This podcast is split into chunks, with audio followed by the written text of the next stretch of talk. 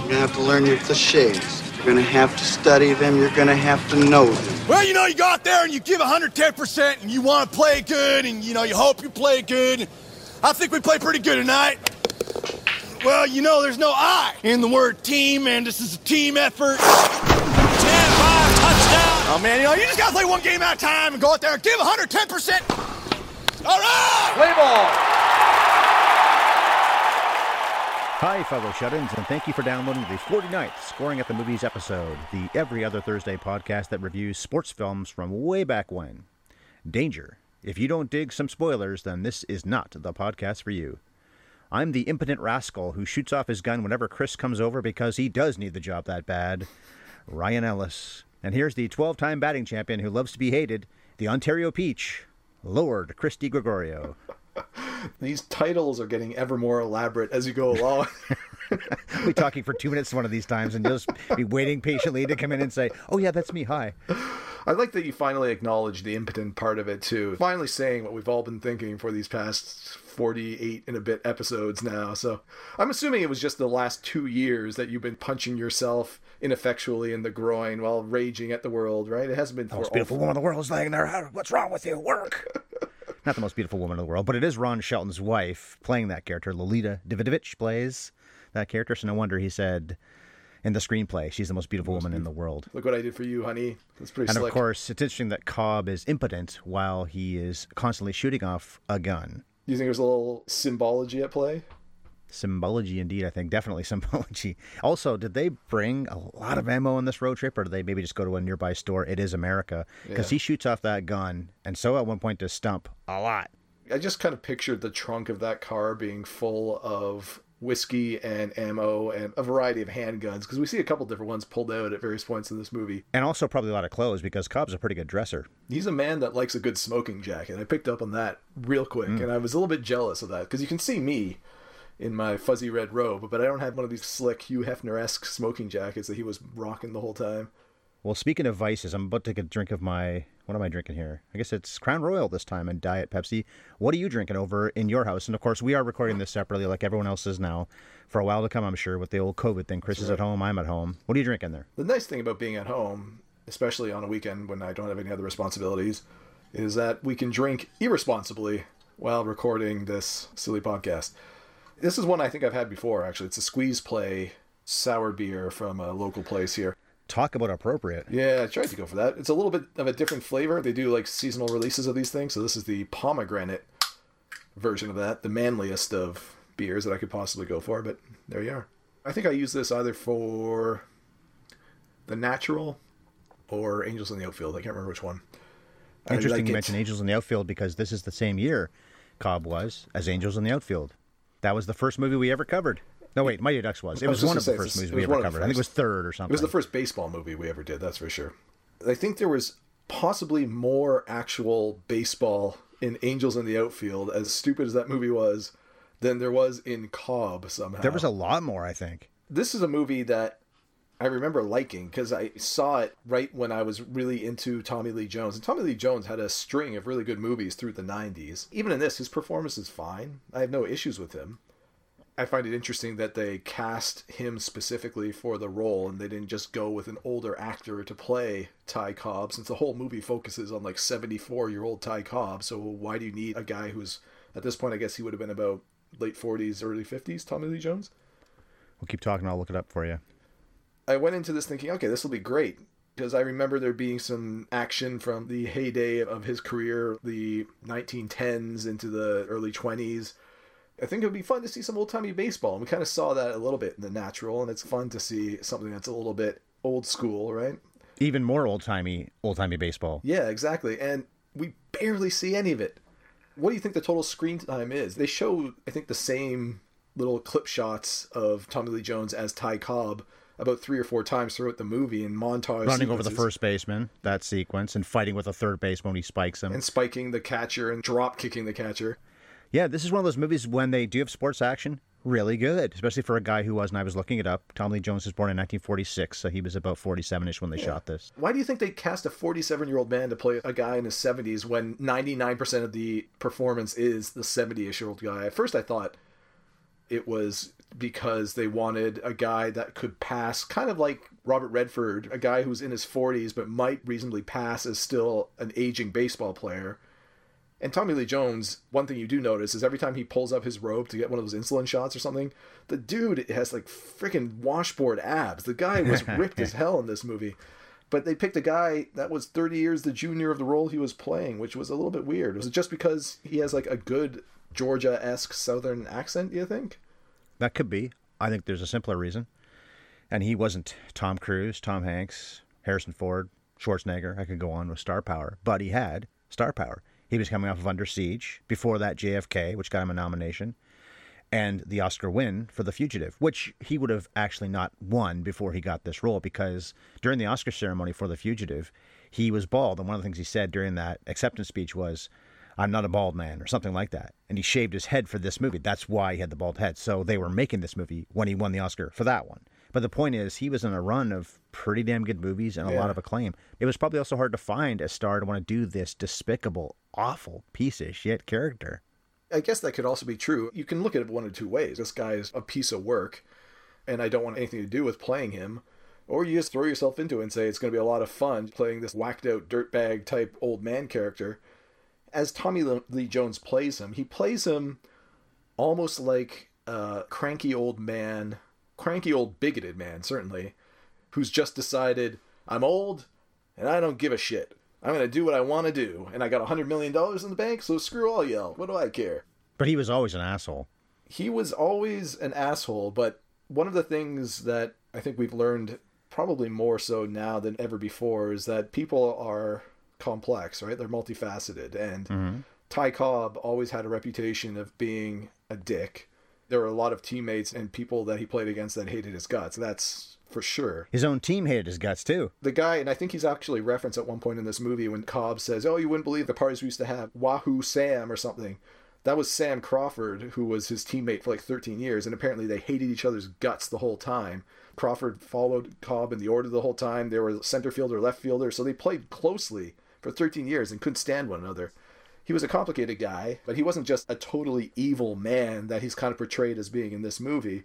I think what's come to light since is that the stump guy played up aspects of Trump and fictionalized as not Trump. Good God. I was hoping he wouldn't catch that and I could correct you. You said Trump.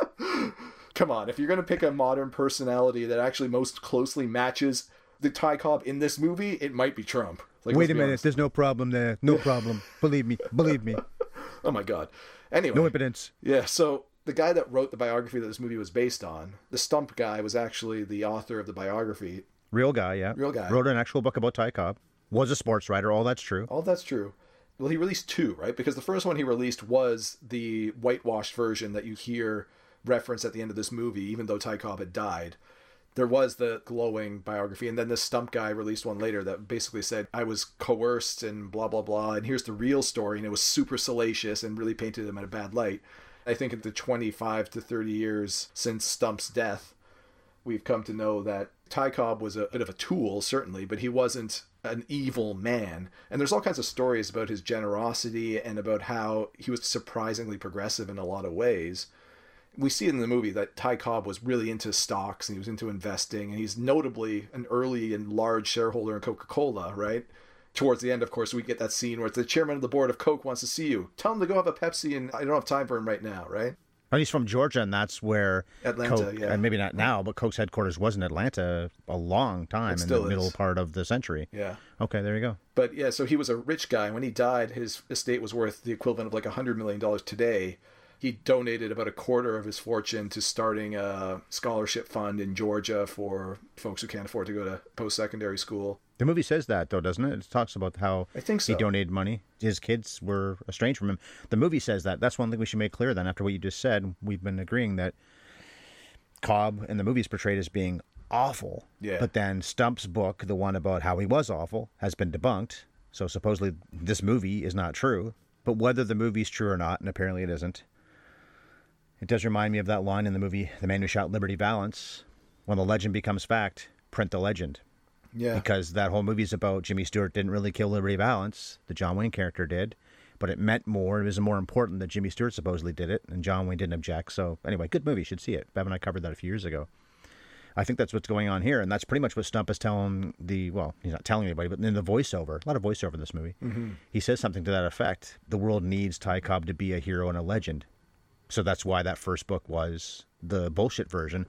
But then this movie apparently is the bullshit version, so we might trip over ourselves in the rest of this podcast talking about how he was an awful piece of shit. But then maybe the movie is what's wrong there's been some movies we've done that are loosely based on real events, and you can say, well, this is fictionalized for the screen, but it does an okay job of actually portraying stuff. Cool Runnings, for example, is yeah. close enough. This movie is a piece of drama, and I think so divorced from the reality of the man at this point that you kind of have to look at it as a separate entity.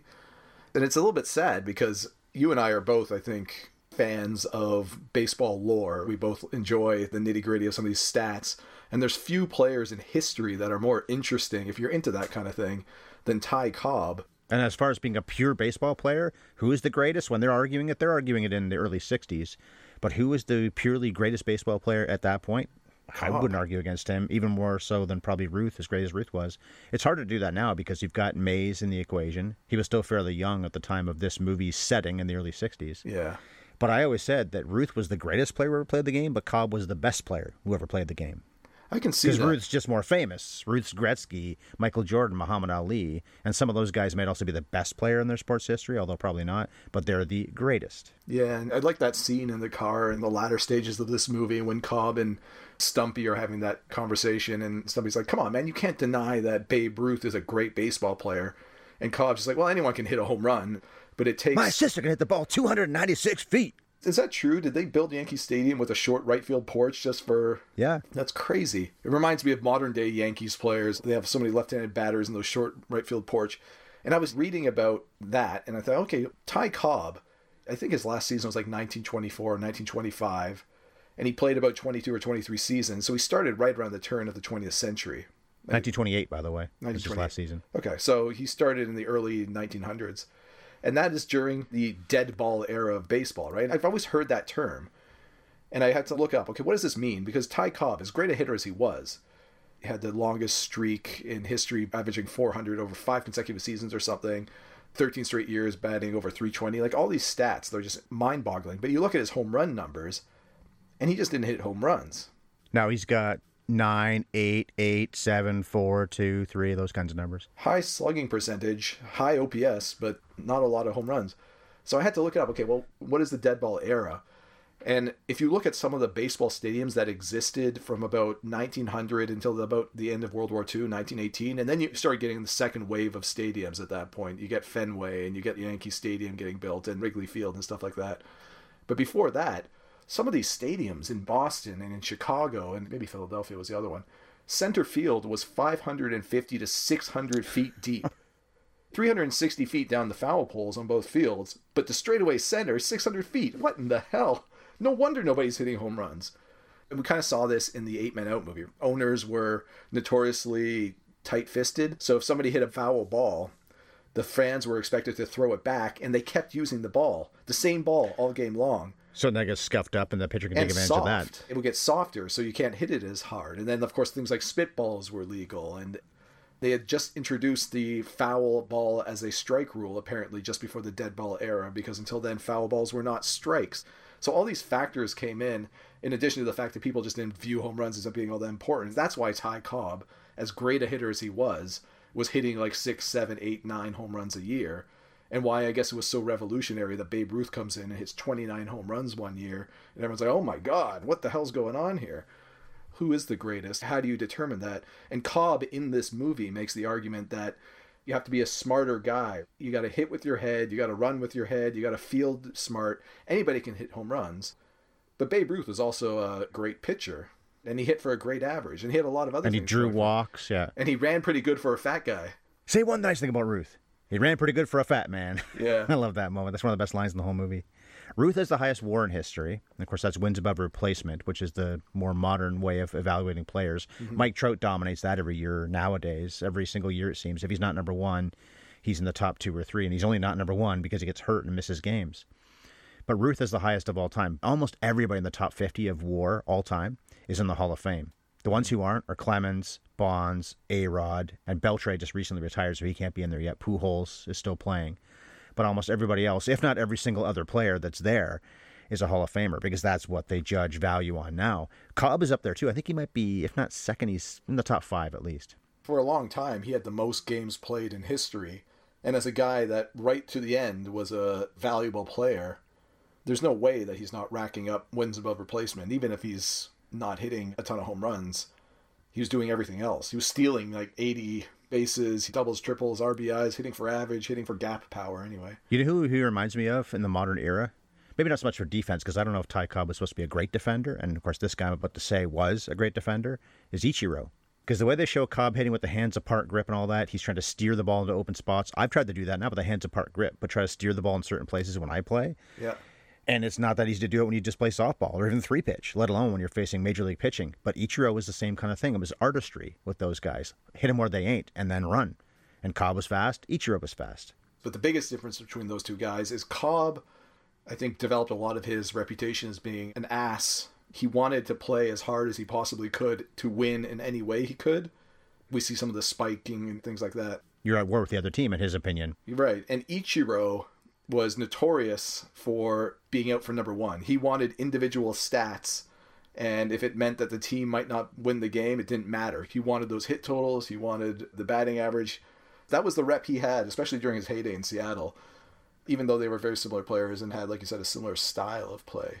And you mentioned that hit him where they ate line. One of my favorite lines of Babe, that is attributed to Babe Ruth anyway, whether or not he actually said it, is that, oh, I hit him where they ain't. They ain't in the stands. Simple line, very true. Yeah. So the baseball in this movie, there's not that much of it. I think it's pretty damn vivid, but let's just talk about that part now. We usually save it for the end. Do you think the sport is well depicted? I would say, even though it's probably the least amount of sports we've ever had in our 49 episodes, probably even less than what we see in Point Break and Fast and the Furious, which are not really sports movies anyway. But what's in it is damn good. And Roger Clemens, so well cast as an old school pitcher.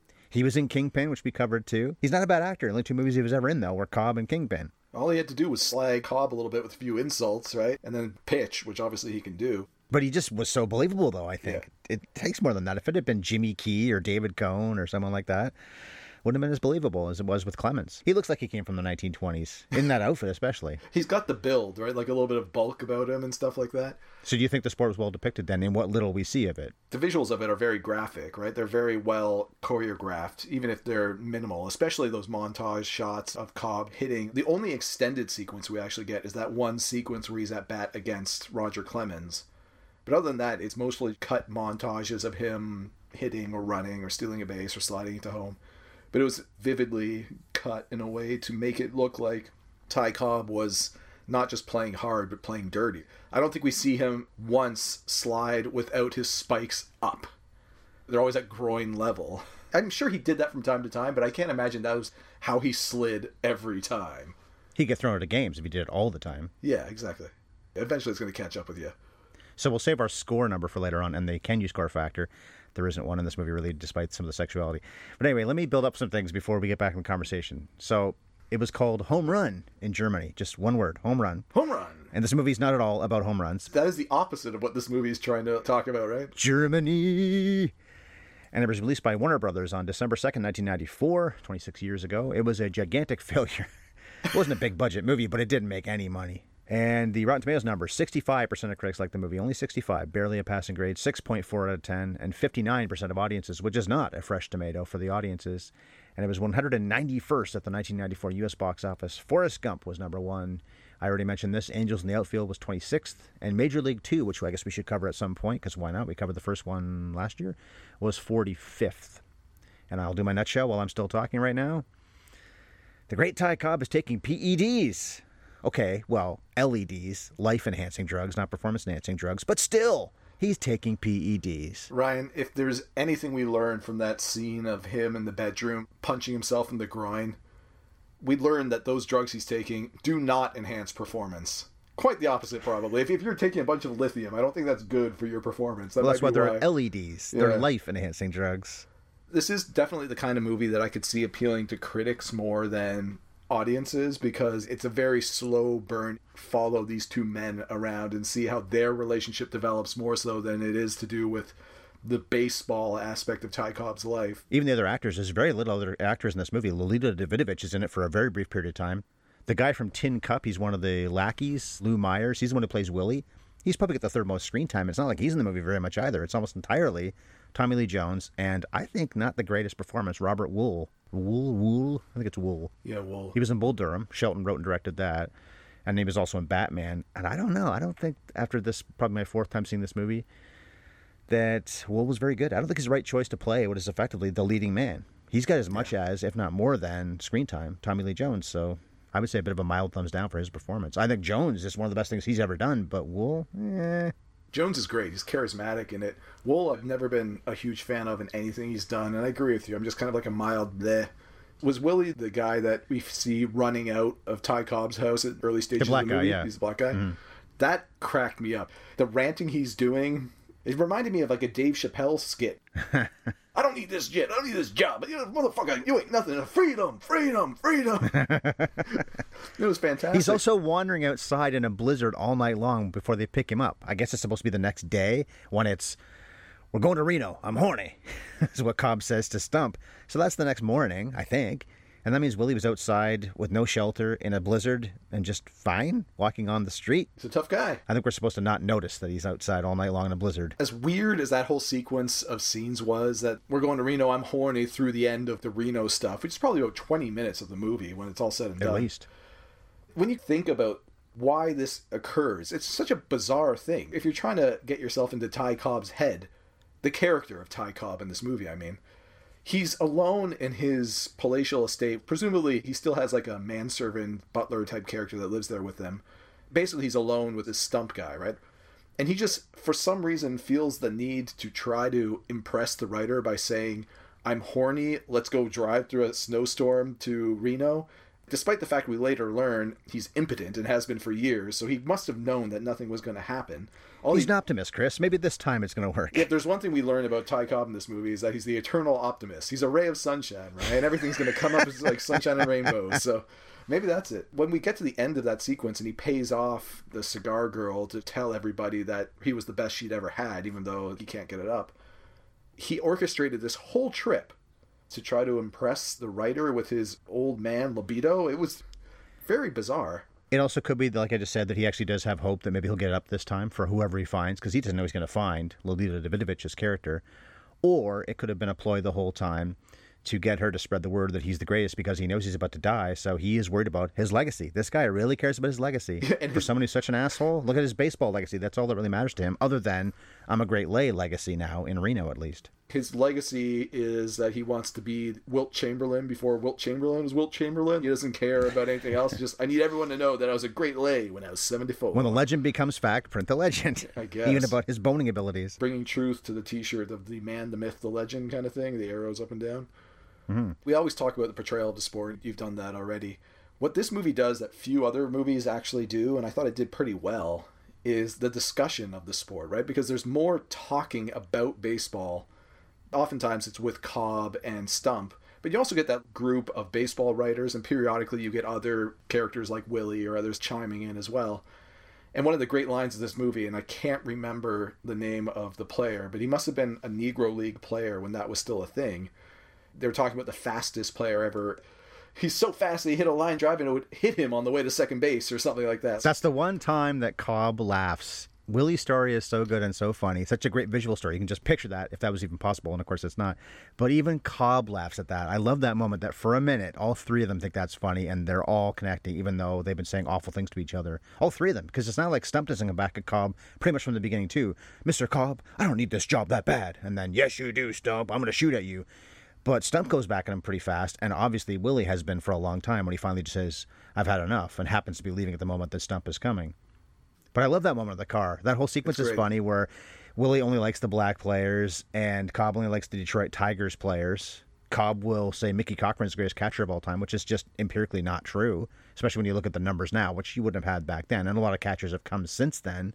But even at this point in the early 60s, Cochrane was on the short list of great catchers, but he wasn't the greatest by probably any measure. This again speaks to the questionable portrayal of Ty Cobb in this movie, let's say. Ty Cobb is quoted several times, the real man, I mean, not in this movie, but he's quoted several times talking about baseball and talking about integrated baseball and coming out in favor of it, particularly by the early 50s. He might not have been of this view when he was playing in the 1910 1920s, but by the time Jackie Robinson had broken in, Ty Cobb was speaking in favor of that. One of his lines is The only baseball player I'd actually pay to see is Willie Mays. And there was a catcher whose name I'm blanking on now. It's going to drive me crazy. Roy Campanella. For all of what he says in this movie, he's also quoted as saying Campanella was the greatest catcher of all time. And Campanella tragically was paralyzed in some kind of accident. And there was a fundraiser held by the LA Dodgers team that he played for. And again, Ty Cobb wrote letters to the LA Dodgers franchise just saying they had come out to support a great man and a great baseball player. And of course, this is a black man who's playing now in the major leagues at a time when not many were. So, a really interesting juxtaposition to what we see in this movie, which is exactly as you describe, where he's never talking up any of the Negro League players that would have played at the same time he was playing the majors. Satchel Paige He's Paige. staggeringly most, racist. He's extremely racist in this movie. That was another great line, though. They're talking about greatest pitchers ever in Satchel Paige, and I think Willie's line is Satchel Paige could throw a pork chop by a hound dog or something like that. Come on, that's fantastic, man. Yeah. Willie's my favorite. Willie, well, the actor who plays him is not in Tin Cup in any major way. He's in it visually, but he's one of the guys that hangs out at the golf shop. And Then he's down when Roy is at the U.S. Open. Kind of wasted in that movie compared to this. Look how much sass he has. He seems like a pretty good actor, and He's so good. He's fun. It's true. It's almost too bad he doesn't come back in the movie. But this is a road movie, of course. And whenever these guys leave a town, they don't ever see the characters again. We never see Davidovich again. We never see Lou Myers once they leave Reno. We don't see any of the Hall of Fame. Why would you? We don't see any of the guys at the Hall of Fame like Mickey Cochrane and Jimmie Foxx and all those great baseball players. That's funny too because Cobb is Cochrane's benefactor and seems like they're friends. But then Cobb's the one who's locked out of the party, which reminds me of the mm. Field of Dreams thing with Ray Liotta playing Shoeless Joe. All the great players that are there on that big last night that we see portrayed in Field of Dreams. Ty Cobb wanted to play here, but none of us could stand the son of a bitch when he's alive, so we told him to stick it. For all of the flaws in this movie, one of the things I think it does pretty well, aside from the baseball talk stuff, which I really did enjoy, and even the opening and closing scenes with the scummy sports writers hanging out in the bar, just posing questions to each other, some sports related. Who's the greatest? Never king? agreeing on who the greatest is until Cobb comes up. Exactly. I thought that was fantastic. And every time I see a movie like this, it makes me wish I had been a sports writer in this era because if all it involved was sitting around, getting drunk, and occasionally printing out some sort of half assed column about the last baseball game and otherwise just arguing with each other, And putting off your book writing. oh my God. I'm That- too busy. procrastination is my forte, Ryan. I was born for that. That aspect of it aside, one of the things I did enjoy about this movie is the way they plant seeds of doubt in your mind, right? So there's times in this movie where it feels like the stump character is over and over just trying to bludgeon you over the head with the fact that he's being made to whitewash Ty Cobb's story, but he's determined to tell the truth. You want us to believe that Ty Cobb is a scumbag and the world just doesn't know. But Ty Cobb talks early on about those same baseball players that you referenced that we later see him back together with at the Hall of Fame ceremony. And you're right, he's on the outs. But early in the movie, he's talking about Mickey Cochrane, Wahoo Sam, Honus Wagner, all these famous old time. The Wayner boys. Yeah, the Wagner boys. Wayner. Wayner, sorry. The parties we used to have, and then you see him and he's shut out of the party later, right? And it makes you wonder okay, so these stories he told early on, did they really happen? Or are these his imaginings of a man that always wanted to be part of it but was never included? That's an interesting element. You could argue that it wasn't real and he's just telling Stump a lie and maybe even telling himself a lie. Maybe. You could also argue that he really did party with those guys back in the day and they put up with it because he was a superstar player and maybe he was just better to get along with back then. And now, at 74 years old, they've probably seen him at other times in other Hall of Fame ceremonies and other things here and there. He's become so irascible and unbearable. What's it been, 40 years or 30 years since they last saw him playing? Now I can't take his fucking stupid ass, but they could before. So there's three angles on that. I think all three of them could be applicable. Exactly. And I think that's part of the reason they have that weird scene early on when Stump first arrives at the weird mountain chateau of Ty Cobb. Lake Tahoe. of course, Cobb is shooting everything in sight, and then he shoots the deer and says, Oh, I shot out its throat. It's great. And Bullshit, you didn't get it. But the next day, Stump finds the deer. yeah, and it's shot out across the throat. Ron Shelton, do you want us to believe that Ty Cobb is just speaking truth all the time and people don't want to hear it? I think he's planting the doubt. Yeah, he's planting the doubt. That's exactly it. We can't really trust the movie, can we? We can't really trust what the movie's telling us. No, I don't think you can. Maybe that's a good thing in this movie then. Maybe it is. Maybe it's because so much of what we know, even now, about Ty Cobb, how do you know truth from fiction about a man that was in his heyday almost 100 years ago now? You have some maybe eyewitness reports or sports clippings or whatever, but it's almost what we believe becomes reality at a certain point, right? Or Bernie Sanders was there. He could tell us. Yeah, that's right. Poor Bernie. He's doing his best, man. The one percent. Ty Cobb would definitely have been in the one percent. He should be paying more taxes. He should be fixing things in Detroit. Then and now. Even the aspect of Ty Cobb's father being killed in his early 40s, which is true. But can we trust his account of that story? Because first he Well, says maybe not, right? that it's an accident because he was trying to find his mother messing around. That part is consistent. But he's accidentally shot in the first part of the story. And then when Cobb fesses up later on, he says, My mother was with her lover. Her lover, while they're both naked standing in front of him at the window, Yeah. deliberately blew his hat off. It wasn't accidental on either one of those ends. He shot him in the guts pretty deliberately, and then he absolutely deliberately shot him in the head. But which of those stories is true? Maybe neither of those stories is true. that fits with what we actually know of reality because of court records and stuff is that Ty Cobb's mother was indicted for manslaughter and ultimately acquitted. And the whole story was that yes, Ty Cobb's father said he was going away for the night or something, and then because he suspected his wife of infidelity and came back and the story is she thought he was an intruder and shot him and it was accidental and all that kind of stuff. But you're right, that's one thing this movie does well is it does plant that seed of doubt and presents you a little bit of a gray area from time to time. Sometimes it's a little like I said earlier, a little ham-handed. Did you also find it a little strange for a movie that seemingly goes out of its way for the first hour and a half? Okay, yes, there's a crap ton of swearing and a lot of really uncomfortable racialized language out of Ty Cobb. But it also feels authentic. So yes, it's hard to listen to, but it's authentic. This is the way people talked back then, and the way this guy's portrayed. That's the way he absolutely would have talked. Whether Cobb was really that racist or not, this Cobb in this movie was that racist. Agreed, 100%. But what struck me as weird is okay, we have this scene where Ty Cobb wants to go to Reno to get laid. No nudity. Even when he's in the hotel room with Lolita Davidovich or whatever her name is. Davidovich. Davidovich. He gets her to strip down topless, but the actress is still covering herself up. No nudity clause, probably. And it's my wife. there's a lot of language and some violence and stuff like that. But okay, maybe Ron Shelton's trying to preserve a PG, whatever, PG 13 rating or something like that. No way, not with motherfucker in the dialogue. I guess not. And then all of a sudden, at the weirdest moment, we get full frontal nudity, male and female, just for this 30 second scene where he blows away Ty Cobb's dad. It just struck me as the strangest directorial choice that this was the scene where these two actors had to be buck starkers. Why? Why couldn't they be in underwear? Maybe it's like when movies don't have red on the screen except for blood. Maybe that's the idea is that I'm not going to show you naked bodies until it's this awful event that the movie portrays as being the truth now. Not only was she messing around on Cobb's father, but the lover, with her acceptance or whatever you want to call it, killed him on purpose. So we'll use something that's titillating and make it untitillating. And that's another thing we always talk about is can you score this movie? Despite the constant talk of sex and whatnot, and you just mentioned the nudity, and Davidovich is partially naked, but we don't see anything.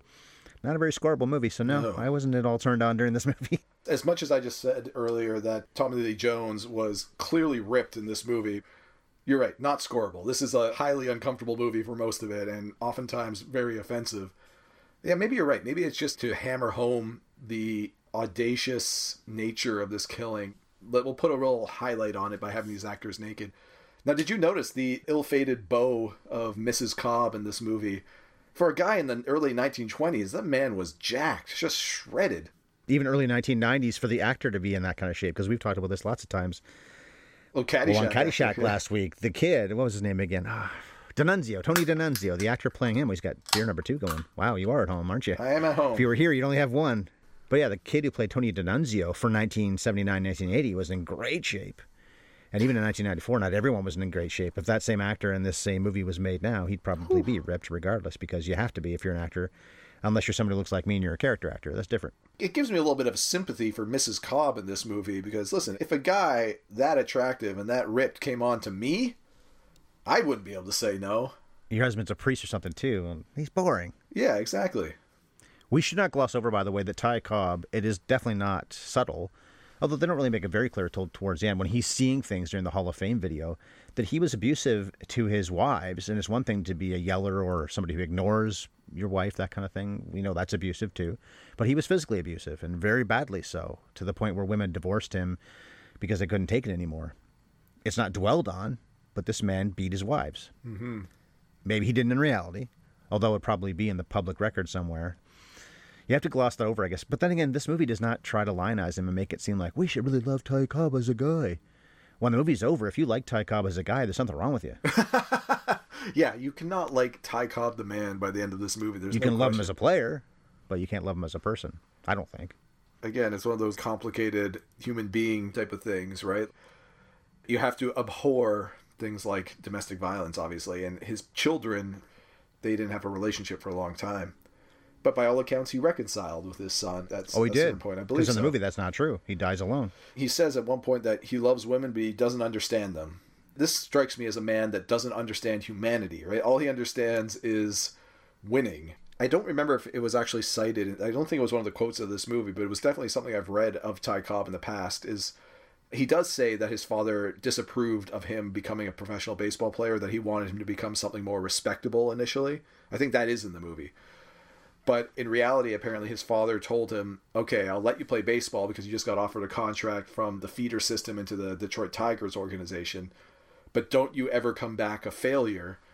And that colored his whole worldview. It's almost like the Talladega Nights thing. Ricky Bobby gets told, if you ain't first, you're last. And then that just sends him off into this whole other spiral. And what do you mean, wait, first, you're last? Of course, you could be second, you could be third, you could be fourth. There's all kinds of places that aren't last that is something that you can totally buy out of this movie and out of Ty Cobb the man is that he went through life feeling like he could never be a failure. And if that extended to interpersonal relationships too, to the extent that you always have to be a winner when you're alone with your wife or your children, I can believe how that would lead him to doing all kinds of heinous, horrendous stuff. I have to win every argument as well. Okay, that makes sense. Well, speaking of winning, he never won a World Series. He was in three World Championships with the Tigers. They lost all three to the Cubs twice and to the Pittsburgh Pirates once. All in the 1900s. Three in a row, in fact, according to this 1907, 1908, 1909, and they lost all three times. So, in that sense, he was not a winner. Never won a championship. And Ruth, of course, was part of a lot of championships. Yeah, I think one of the interesting things I read when I was looking at this dead ball era stuff, I think it was the Chicago Cubs in 1908 when they won. Their team's batting average was 230. The manager was quoted as saying something along the lines of, "Leather should beat bats. Good pitching and defense should beat good hitting." But 230 and you win a World Series. It shows how little offense there actually existed at that point in time in baseball. You know part of what that is though? Somebody scratches out an infield single, or they slap it past the shortstop, or they sometimes just bunt to get on base, or they walk. Somebody bunts him to second base, maybe a ground ball gets him to third base. Wow, pitchy scores. You got one hit and you scored a run. Yeah, exactly. And that's the way they played back then. A lot of stolen bases. You mentioned Cobb stealing so many bases, which was still true when we were kids. Rickey Henderson, Vince Coleman, a lot of other people for that matter, stole a lot of bases. The game was still more like that than the home run game into the 80s. It's true. But back in the Cobb era, it was as simple as that. You look at some of the numbers of these old teams until you got the big offense. I think it was in the 30s when it started getting big. Not just Ruth, but Gehrig, Hornsby. Well, Hornsby also played in the Cobb era. But anyway, a lot of those kinds of guys. DiMaggio, Mantle came a little later. Greenberg for sure. A lot of the not quite superstar oh, superstars Oh, Ted also had Williams, huge numbers. Mel Ott, Ted Williams later on, of course, yeah. There's so many great players in that era who put up monster numbers, and a lot of them are Hall of Famers. Musial's another one. I'm one of my favorite players ever, Stan Musial. By the way, that Hall of Fame thing, they talk about how Cobb was the first ever put in the Hall of Fame, which I guess is technically true because alphabetically he was. There were five of them. There was him, Walter Johnson, Christy Mathewson, Babe Ruth, and Honus Wagner. So Cobb is first alphabetically. He did get the most votes. So if you want to go by that logic, he got more votes even than Ruth. when did the Baseball Hall of Fame come into existence? 1936 was the year that Cobb and Ruth and those other guys got in. And after that first group of five, for a while there, it'd be more like one or two in the following year. I think it was Pete Alexander, maybe the next year or the year after that, was the only one who made it. It's just funny to see, yes, five legendary names, but then the next year, I think Cy Young was one of those guys. But in the following years, it was more like three would make it. And then one year, it was only one. Am I right in thinking that none of them were unanimous? Nobody's ever been unanimous until Rivera. Rivera, Mariano, yeah. which was just recently. Even Nolan Ryan and Griffey, they were the number one and two highest percentage ever, I believe. Nolan Ryan, Ken Griffey. They had higher ranks than Mays and Aaron and Ruth and Cobb, for that matter. but nobody had it unanimous until Rivera. which is interesting. Jeter eh? was close, but not even Jeter got unanimous. I hate the Yankees. I love Mariano Rivera. I respected the hell out of him. But I find it fascinating that of all the greats in history, this pitcher that specialized in one very narrow aspect of the game was the first to get a unanimous vote when all of those luminaries of the game that you've talked about already didn't. How does Babe Ruth not? How does Ty Cobb not, for that matter? But some of the greats who got in on the first ballot got 85, 90, which is awesome. But Yeah. that still means a lot of voters did not vote for them because a lot of voters are babies. I'm not going to vote for him because he can't get it unanimously. that is one of the fun aspects of seeing those little groups of writers and their petty arguments. The Baseball Hall of Fame is voted on by sports writers in America, North America. I think there's some Canadian ballot holders now too. A lot of these men can be very small minded, they can hold grudges. They can be little barroom czars that just want to espouse their controversial views. And if they want to say that the best baseball player of all time was not Ty Cobb, and I'm going to prove it to you because he's not going to get 100% on the ballot. That's what happens. And it's mind blowing to me because if any objective observer looked at these guys, and not just Cobb, but all those greats, how do you not put them in the Hall of Fame? And how do you not do it on the first ballot? And like you said, well, they can't get on the first ballot because they have to know that they aren't God. Are you kidding me? But the writers even now are babies. They've been babies for a long time. They always will be. There's always a few at least. But they also changed their rankings now they do it. Roy Halladay would not be a Hall of Famer had they not changed the whole 300 wins thing. He wasn't even close to that. But was he the best for about 10 years or one of the very best pitchers for about 10 years? Yeah, he was. If Kershaw's arm falls off this year or next and ever pitches again, he's a Hall of Famer. Trout also. I, Trout has played 10 years. They have to play at least 10 years. Those two guys could get shot after they've played their 10 years, and they both have to be Hall of Famers, but they wouldn't get Yeah. unanimous votes either. Yeah, which is insane. How many MVP awards or Cy Young awards? Because I think Kershaw has what four Cy Youngs. Three for sure. I mean, he was almost four or five. We could have won easily, and Trout's won three MVPs, could have five MVPs. You've been multiple times voted the best player or best pitcher in Major League Baseball. And that does not make you worthy of a first ballot Hall of Fame entry. And you're right. I don't think they will ultimately get it on the first ballot. Even if they continue playing another 10 years, I don't think they will. Trout's pretty loved, so unless that changes for some reason, if he gets. Well, in- Kershaw is too. yeah, true. He's pretty well liked, but Trout especially. Trout's pretty bland. It really helps, I think. That's one reason why Jeter got not quite 100%, but very close. Jeter deserved it, but Jeter was so mercurial. So either people loved him or they didn't know anything about him. They didn't know that he was giving gift baskets to the women that he picked up at the bar the night before as a way of saying, Thank you for letting me bang you. Have a good day. Where a big part of his problem with A Rod was his own. He was being a baby. I love Jeter, he's one of my favorite players of the last 20 or so years, but he was a baby. Let's get back to a few more controversies about Cobb before we wrap here. Now, I already talked about the way he treated his wives. That isn't shown a lot, but it's shown enough that we know because he sees it during the Hall of Fame video when he's imagining things that aren't there. So that's bad enough, but we also see him first knock out Stump in Reno, and then he drags Ramona into his room by her hair. Mm-hmm. Now, you talked about paying her to lie about how great a lay he is, and that's one thing. And that was a cool revelation because she thinks he's going to rape her, let alone what we think. But in the end, it's just, I'm bribing you. But he does drag her by her hair, and he does throw her around. You know what I'm thinking of as we talk about this movie? And I know you don't like it very much. It reminds me a lot of Raging Bull. Yeah. That movie may be viewed as it is viewed as a classic and has been for a very long time. It was looked at as a classic pretty early on. It's maybe not in 1980 when it came out, but within four or five years, I think people are saying, "Wow, that was one hell of a movie." And by 10 years, most people were saying it was the best of the decade. And then when we got into the early 2000s, and it had been a couple decades, it was, "Well, that's the greatest modern movie of them all." And it's still really high up there on any film critic list. But the content in both movies is so similar, and nobody went to see these movies. Now, I'm not saying Cobb belongs up there with Raging Bull, which I know you don't like very much. I do like Raging Bull, but it's also hard to watch. It's just so beautifully, perfectly made, and so well acted. Also, better cast. Jones is great in this. The rest of the cast in this movie, because it's pretty much a two-hander, and I don't think Robert Wuhl was all Aside that from great. Willie, Well, he's good, but he's not in the movie that much. So we're talking pretty much about a two person cast. Raging Bull is a three or four person cast mostly. It's those two guys, the brothers, and I'm forgetting her name, but I forget her real name too. anyway, his wife, and then Nicholas Colasanto's character is the mob boss. So that's pretty much four people. They're all great, but I think Robert Wuhl hurts this movie. I don't think he was well cast. I would say a seven out of ten at best. I used to be more like an eight. I'm think I'm a seven at this point. What about you? I don't even think I'm that high, to be honest with you. I was thinking more like a 5 out of 10. You're right, it's not an easy movie to watch, partly by design and partly because I think Shelton was a little bit misguided in picking up this Stump guy's second biography and turning it into this road movie two guys watching their relationship develop kind of piece. I think there's a much more interesting way that this movie could have been done in retrospect. And when I saw this movie 15, 20 years ago, when I, whatever it is I first saw it, I didn't see it in the theaters. I certainly did. It was probably about the year 2000 or so when I found it. I enjoyed it a lot more then. I knew less about the game. I knew less about Ty Cobb, the guy or the player back then. But now I'm thinking, why don't you have a little bit more focus on professional era Ty Cobb?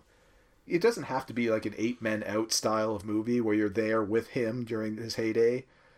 But even if it's a retrospective thing of older Ty Cobb reminiscing about his younger days, there would be a lot more interest in that kind of movie for me.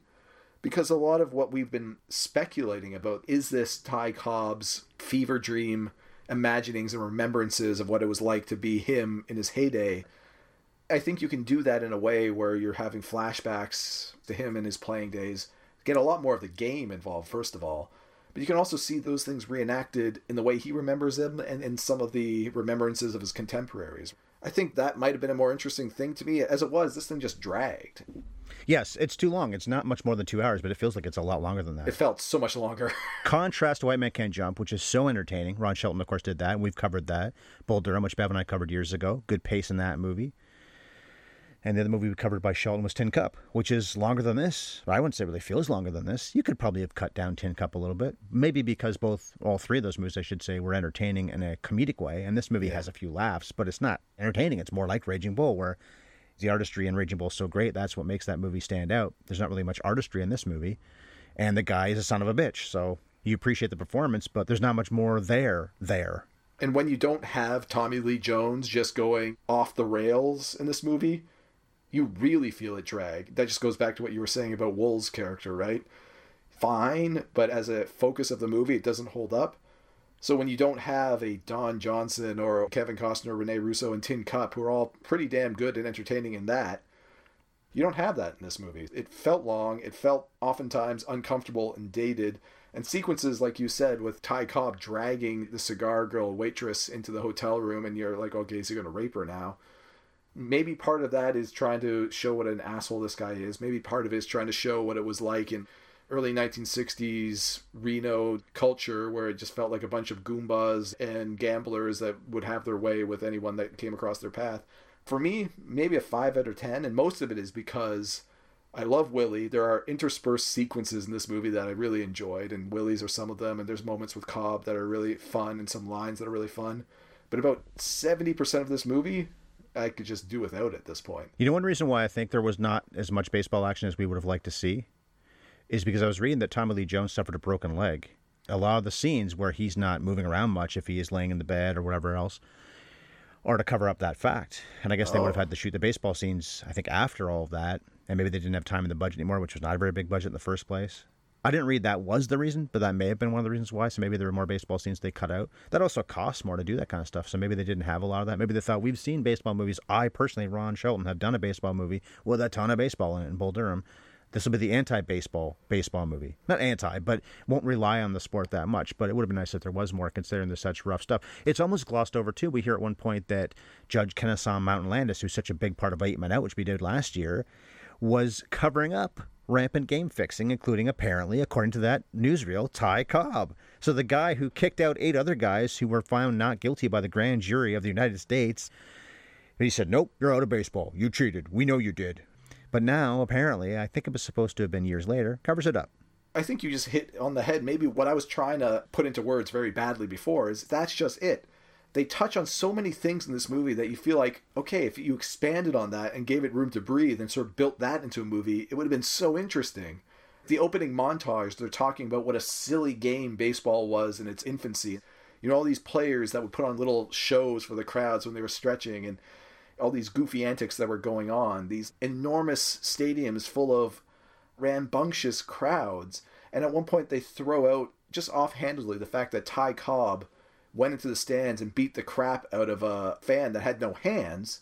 That's a story that I've heard is true. I don't know if it is, but I've heard. Well, it apparently it's true. The guy lost one hand and most fingers on the other hand in a manufacturing accident, apparently. But what they don't say is that this guy was at every game that Ty Cobb played in New York and just and heckled him really badly, right? Yeah, At a certain point, he broke. And the other thing that was interesting that I didn't know is apparently this wasn't unusual that players would go into the stands after fans on a fairly regular basis. But Ty Cobb got banned or suspended indefinitely after that happened.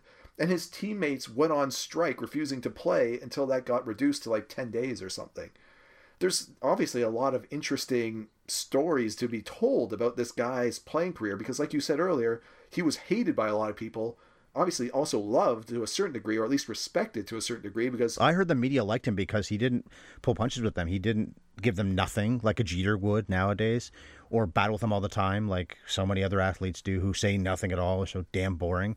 He was colorful and he was interesting, and of course he knew, but he was obsessed with baseball. He was brilliant about it. So the writers liked him. You don't have to love the man to love the player. Sometimes there's anti-heroes in the game. Barry Bonds is not a bad example of this he was detested as a person, I think, through at least the latter stages of his playing career. By almost everybody, including his own teammates. But did you not enjoy watching him play? Did you not want to see him hit magnificent home runs? He might be the most talented player to ever play the game. Forget yeah. the drugs. He might be the most talented player. Trout's certainly on that list now, but Bonds is more talented than even Ruth or Cobb. I can't speak for Mays. Right. He might be on that list too. He probably is on that list too. You're talking all around. Bonds is definitely on the short list of one of the greatest players to have ever played the game and including I mentioned earlier, WAR. I think he's second or fifth or oh, something oh, super like high up there. It's almost more interesting to me, at least now, and I'm sure it was true then as well. When you have a guy that is such a great player, but he's also clearly an ass, it adds an element to it because you don't know whether to root for him or root against him. Oftentimes, I felt that way about Bonds. I knew enough of the man to think, okay, I don't like you. You're not a great man. You're not a great human being. You're an asshole every time we see you portrayed.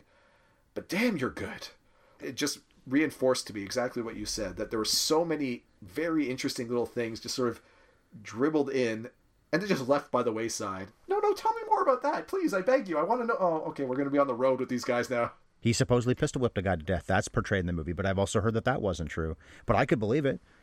If he had anything close to the hair trigger temper that's portrayed in this movie or just said, even if it wasn't as bad as it was shown in this movie, I could see him doing that. And because he was famous and rich, he would get away with it. Maybe one of the more the more interesting pieces of the movie, but the least interesting aspects of Ty Cobb's actual life, he's trying to hurt people when he played. And that might be true. You can't do it anymore because they put in rules to prevent it. But if that means I got to spike somebody in the knee to get him to drop the ball so I can be safe at second base when I steal it, so be it. But the whole sharpening of the spikes, apparently that was made up at a whole cloth to make him sound like more of an ass than he actually was. And it also makes sense. If you spike somebody with steel spikes, I'm sure you've experienced this at some point, and not even with steel spikes, but probably just the hard plastic stuff. If you I never have actually. No, I've always avoided that, and I've never been spiked. No, not even by the plastic cleats. If you ever catch that in the calf or around the knee or around the ankle, they don't have to be sharp. If there's any momentum behind them, forget about it. They linger on it more than any other aspect of Cobb's playing career is this whole sharpening of the spikes thing. Guys, there's so many other things, and the pistol whipping. Give me something more interesting out of this movie. I beg you, not more of this stumpy guy. Oh God, okay, here we go, stumpy again. It's too bad because Ron Shelton is the one at the helm. And I would say it was a success, but I used to love this movie a lot more than I do now, and you don't even like it that much at all. So it's a bit of a surprising disappointment. We've had some disappointments Agreed. lately. We didn't think Caddyshack was all that good either for a whole different reasons because it just isn't that funny. Well, next week, or sorry, in two weeks, we're going to cover. We don't know yet because we haven't really decided. We're still going to be quarantined. We don't know that for sure, but by the time we would watch the movie next, we'll still be quarantined without really officially knowing it. So we'll say we might do basketball, which is on Netflix. He doesn't want to do that, probably not. We might do Coach Carter, which is on Netflix. But anyway, what we definitely will do is talk about, because it'll be our 50th episode, our five favorites of the movies we've covered so far. So I guess we'll talk about our five favorites of them being movies themselves or five favorite sports movies. I guess we can do both of those things. And we'll pick a movie, probably something that we can burn through in about half an hour and then spend 15 or 20 minutes talking about our favorites of the 50. So a look back at our podcast we've now done in not quite two years. Hard to believe. 50 episodes. So that'll be in two weeks, and we'll probably still be doing it through Zoom. And my iPad is about to die, so I got to wrap this up. All right, so we're on Twitter. He is at Squaring Up Movies. I'm at MovieFiend51. This podcast can be found on Stitcher, Spotify, and Apple Podcasts under, of course, Top 100 Project, and the website for everything I've ever done with Chris, with Bev, and sometimes by myself is on the website top100project.com. Now, do it in a southern accent, Ryan. You're the Georgia Peach. Actually, I'll just do this. Take her stressful, Cobbs. I know that you will. Because this man was always stressed. So stressed. Sweet Georgia Brown. I can't do a southern accent that well. Sweet, sweet Georgia Brown. Now it's not good. Hey, sweet Georgia Brown. I can always go back to Rocky. Or I could do Batman. Batman doesn't care for any of this stuff. I'd kill Ty Cobb. Wait, I don't kill anyone. The only man less able to relax than Ty Cobb, Batman.